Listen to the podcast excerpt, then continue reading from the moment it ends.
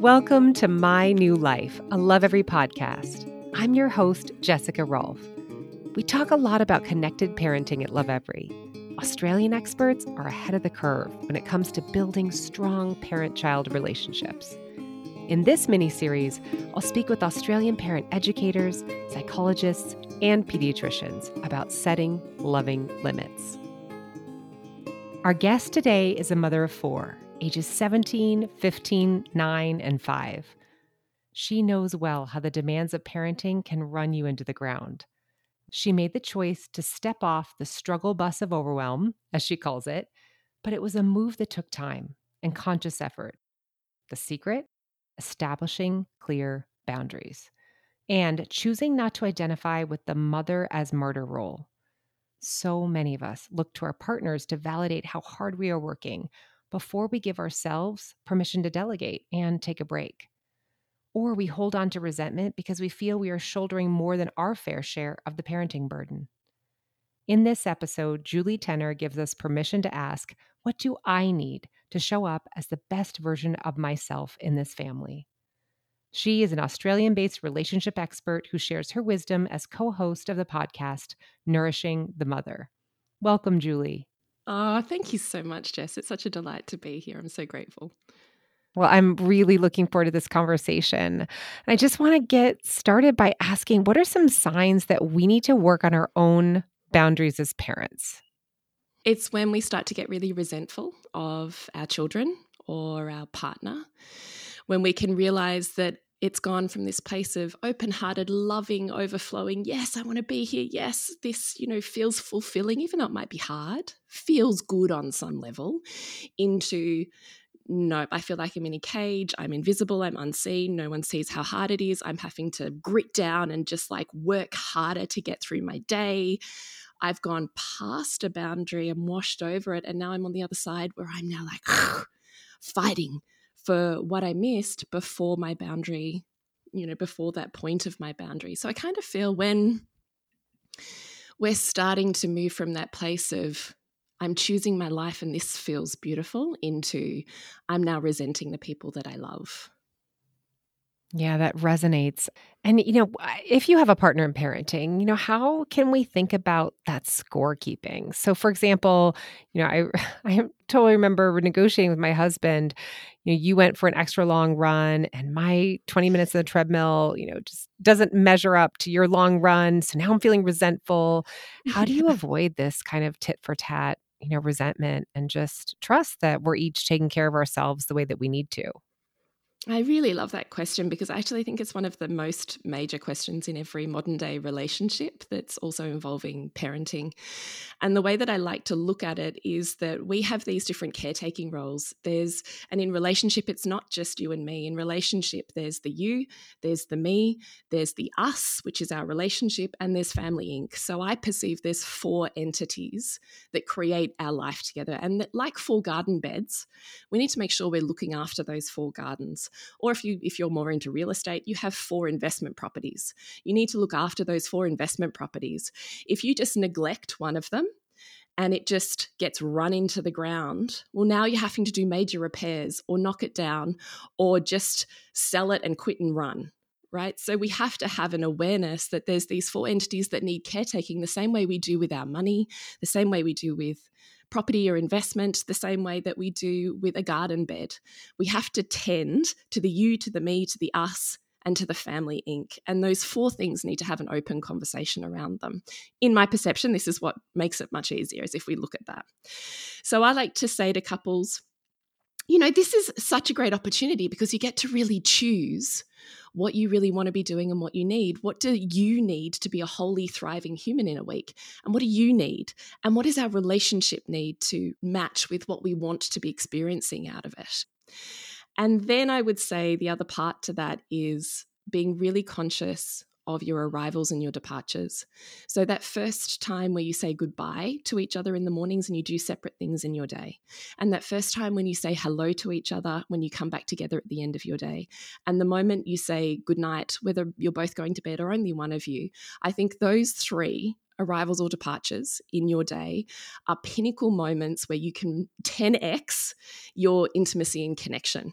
So how do I how do you prioritize your partner beyond the kids, the house, the dishes, the list, the mental load? How do you spend 30 seconds just sinking into this human and saying I choose you, I feel you, I've got a pulse point on you?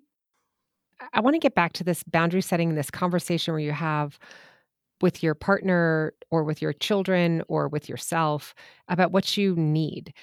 Uh, I mm. do find that I slip into these roles where all of a sudden now I'm making dinner and I just found myself getting resentful. I was like, where did it happen that I'm making dinner? like, I'm working, come home, uh, or on the weekend, like I find myself in the kitchen kind of by myself a lot, at making making lunch, making dinner, cleaning up, and you know, obviously, I need to get my older kids more involved for sure. And then I also, you know, kind of need to, I guess, talk to my husband. But it's it it still becomes a sort of tit for tat conversation. I will say. So model this for me. Talk to me about a time that you've done this with your partner, where you found yourself taking on a taking on too too much or feeling like you were not happy with the role that you had or the the tasks that you were doing whether it's with your children or your husband or your partner and you spoke up. What does that look like? Yeah I love this question. For me, it's an evolving conversation. So I don't think this is a set it and forget it conversation. I think as you constantly change and the way that you're living your life changes and the different ages that your children are, it brings up different capacities. And so what used to work for you when your child was, you know, a tiny pre one baby is going to be completely different when you have this hugely active toddler who's between one and, you know, two and a half. My base belief is we both get to live the life that we really want to live. And if one of us is feeling like we're a servant to this beast, whatever it is, our family, our children, the current setup of life, then we need to have a conversation to renegotiate it because we actually both get to feel really good here. And what I would invite you to do is just do a look across my life. Okay, what are the things that I do in a day, in a week, and list them all out, and then use a color highlighter and go, okay, these are the things that are really inspiring to me. I love doing this. Not even that, you know, you know, it's not like, oh my God, I feel so good all of the time when I do this but there's an intrinsic value for you that it's meaningful. So for me as a naturopath, nutrition and food are actually really meaningful to me and I have the best skill set on that. So I manage and oversee what are my children eating in a day and a week, what are our menu plans looking like, what's stocked in our cupboards in terms of writing a list and having an overview of that. I take on the CEO role of nutrition. So I get to go, that's really meaningful. But, you know, actually, I've had enough of being the only one who's aware of my children's medical appointments and needs that's feeling like a real I have a third child who has a lot of additional needs. So her medical needs are way, way bigger. And it had become this thing that I had just taken on, like the camel, right? We just kind of add more on and we rarely think to take things off. And this is the beast of the mental load. We're mental load hoarders. We've got to have a point at which we go, uh, it's the straw that is breaking the camel's back here. And I don't have to keep doing this. This is not my only option for life. I actually need to remember and see around me that it's possible, that I can choose something different. So I would say to you first go, here's what I want to change, here's what I can't do anymore, here's where I need help. And then bring it to your partner, not in a like demanding way, like, you know, resentful, you're just taking advantage of me way because you know you already know how that conversation's going to go because you're already in the energy of that rejection instead really sinking into being the energetic match for we really are both on the same team. So when I have that viewpoint, I can go, you know, this isn't working. And, and I just like, I can't. We need to come up with another way. That doesn't mean I have to come up with another way, but it means let's open up creativity on how else this could look because it can't keep going the way it is. How else could it look? They want to problem solve for you. So just hand them the problem without the solution and go, I like, here's where I'm feeling. I can't. I need help. I don't know how to do this like a vulnerable helplessness that just invites creative thought. And then you both get to workshop it. It's like throwing spaghetti on the wall. Throw all the ideas on the wall and then go, which is the one we really want to do? Let's try it. Let's try it for the next three weeks and let's revisit this conversation and see if it's working. And that's how my partner and I, and how I encourage other partners uh, other couples to do it every year. My husband and I have a renegotiation of, of our relationship agreements and our setups every year because every year it changes. Our kids change, our lives change, our needs change, what is inspiring to us changes. So we just kind of do this reconciliation whenever one of us is struggling and every January. I love this. It is such good advice. I, I wish my husband were here listening and we could I just take this in together. So I can't wait for this episode to be published. You know, a lot of women in the early years of motherhood feel resentful of the constant wakings to feed the baby mm. and there's so the fact that their bodies are required to keep this little one alive. You know, can you set boundaries around something at the core of, you know, your your your little one's um needs and how can you negotiate that with your partner? Yeah, gosh, I so feel this deeply because certainly my experience with my four children has been in the natural parenting world. So it's been in the co sleeping, breastfeeding, you know, all of that. And um, so it was a really long lesson for me to work this out. So with my first, I really struggled, really struggled.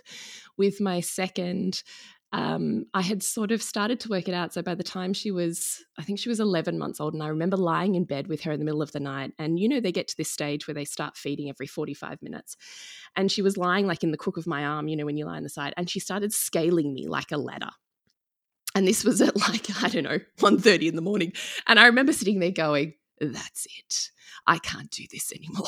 you know, like, and thinking, how can I do this with love? So I spent the next couple of days just talking to her. She's only 11 months old, but talking to her with the level of consciousness that says we're connected, she understands is saying, look, this is how it's going to change. We're going to have a floor bed. I'm going to lie with you. I'm going to feed you to sleep the way that we normally do. But then I'm not coming back in to feed you until whatever it was for me. But I'm here and I love you and you're safe. We're just not doing this. And I'm going to let her have a cry and I'm going to listen to her feelings. And when you have that level of alignment, I think it's congruence. When I was so certain on my boundary, I can't do this anymore because I'm going to stop being the loving mother that I am. I'm going to start resenting you, and that's going to have an effect on our relationship. So, what I need to love you so well is this. And as mothers, we get, just like in any relationship, we get to have needs. We get to go, yes, I want this for you. I connected, supported, I'm always here as your rock relationship. But to give you those things, I need these things. And I can tell you with my four children, at no point if I'm really sure of what my boundary is and I can love their experience of that, because they're not always going to love your boundary, right? You say no to this thing that they have a, you know, an attachment to. There's going to be a period where they have to tell you that they're struggling with it, and that's going to look like tears and crying. So if I'm in a loving state, I can hear that without making it mean anything. And be like, yeah, it's really hard for you. I know you really want to have a feed but I can't give that to you right now. But I love you when I'm here. If I can hold that space, nothing has ever taken me more than three nights, ever. If I'm out of alignment, it certainly takes longer. So, and I want to say we're taken on all of those journeys. So, by the time I had my fourth, she got a gum infection and was bottle feeding. And that was a freaking revelation to me. I was like, this is amazing. This thing that I've spent so much of my life going, you know, I'm sure the breast is best. I was like, no, this is amazing. So I kind of think we get leveled on all of our perceptions in parenthood. We really do. We really do. You brought me back in time to my memories of trying to set boundaries around sleep. It's so hard, but I, you you articulated that so well.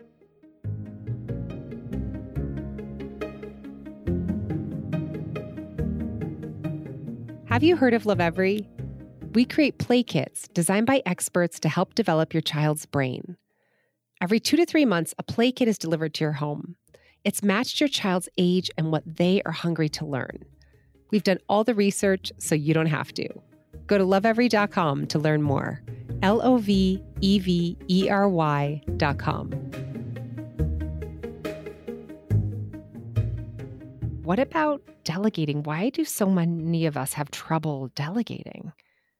I think this is a complex question, Jess, only because I see it happen. Most of the women that I work with are high functioning, over functioning women who take on huge amounts of mental load and burden, are super intelligent and proficient women in the world.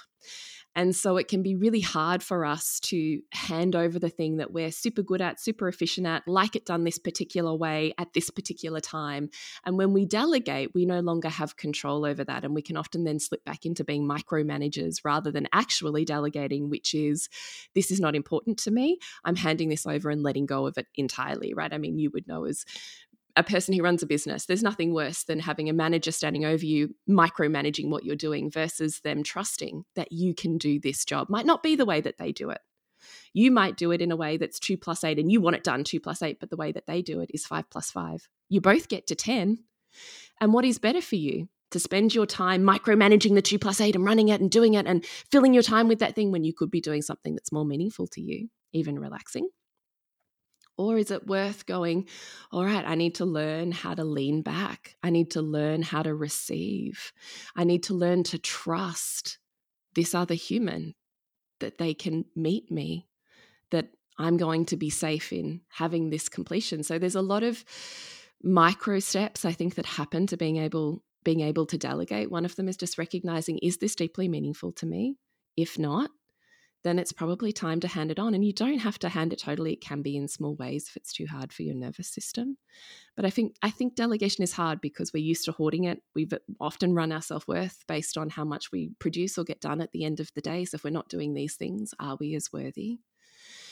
We have programming that you know makes conversation around need or um, asking for support from our partner that can make it really tricky so I think delegating is hard because we have trouble letting go, we have trouble receiving, and we have trouble trusting. But I also think all of those things can be done in small and easy steps that make it easier for you, not like a rip the band aid off on your nervous system. Yeah. I mean, for me, it's been about accepting the compromise, right? So it's just not done the way I would do it, not done the way I want it to be done.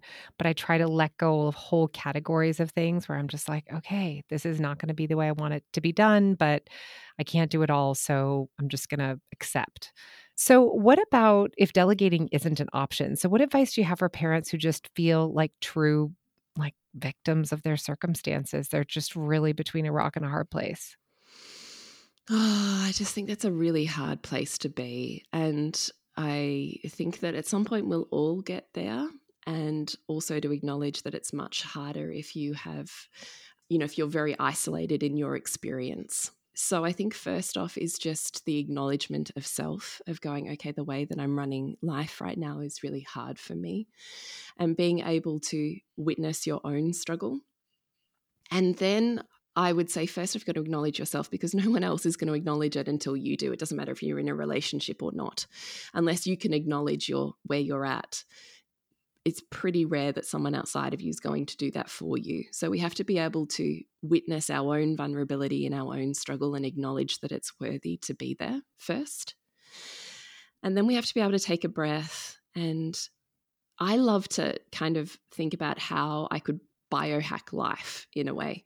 Like, if this thing is not working for me, how else could I do it so it would work? So, if I don't have an option to get delegating, which as much as I had a partner, certainly back in, I have a partner back in the early days of parenting, I had two babies that were 18 months apart we didn't have support networks around us in terms of family and he was a corporate kind of guy so he was out the door at 7 and home at 7 7:30 at night so largely the majority of it was me so I always had to work out this isn't working. How could I do this in a way that would make it better? So it's things like I love that whole idea of 20% of the work we're doing is yielding 80% of the results. And I always look over my life and go, how could I do this more efficiently? So I free up more time where I could just be slow or experience more rest. So if I'm spinning my wheels, you know, spending an hour every day making lunch, how could I spend one hour on a weekend and batch cook lunches so I've got them all week? When I'm making a meal, instead of spending an hour and a half every night making a meal and and you know really negotiating the needs of kids around that, how could I batch cook and on the weekend spend two hours and make five meals and they're in the freezer and I don't have to think about dinner anymore?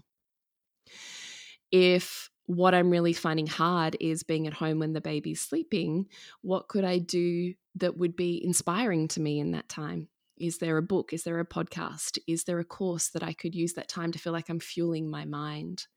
If the way that I'm doing life right now isn't working, how else could this look? How else could this look? And look, I'm also a big proponent of getting our kids on board. I don't ever think that this job is wholly and totally mine the way that I used to. I've lived that, but you, you know, you really do end up exhausted and depleted and essentially unable to function at some point. It's like running a car with no oil. At some point, you're going to burn out and break down, right?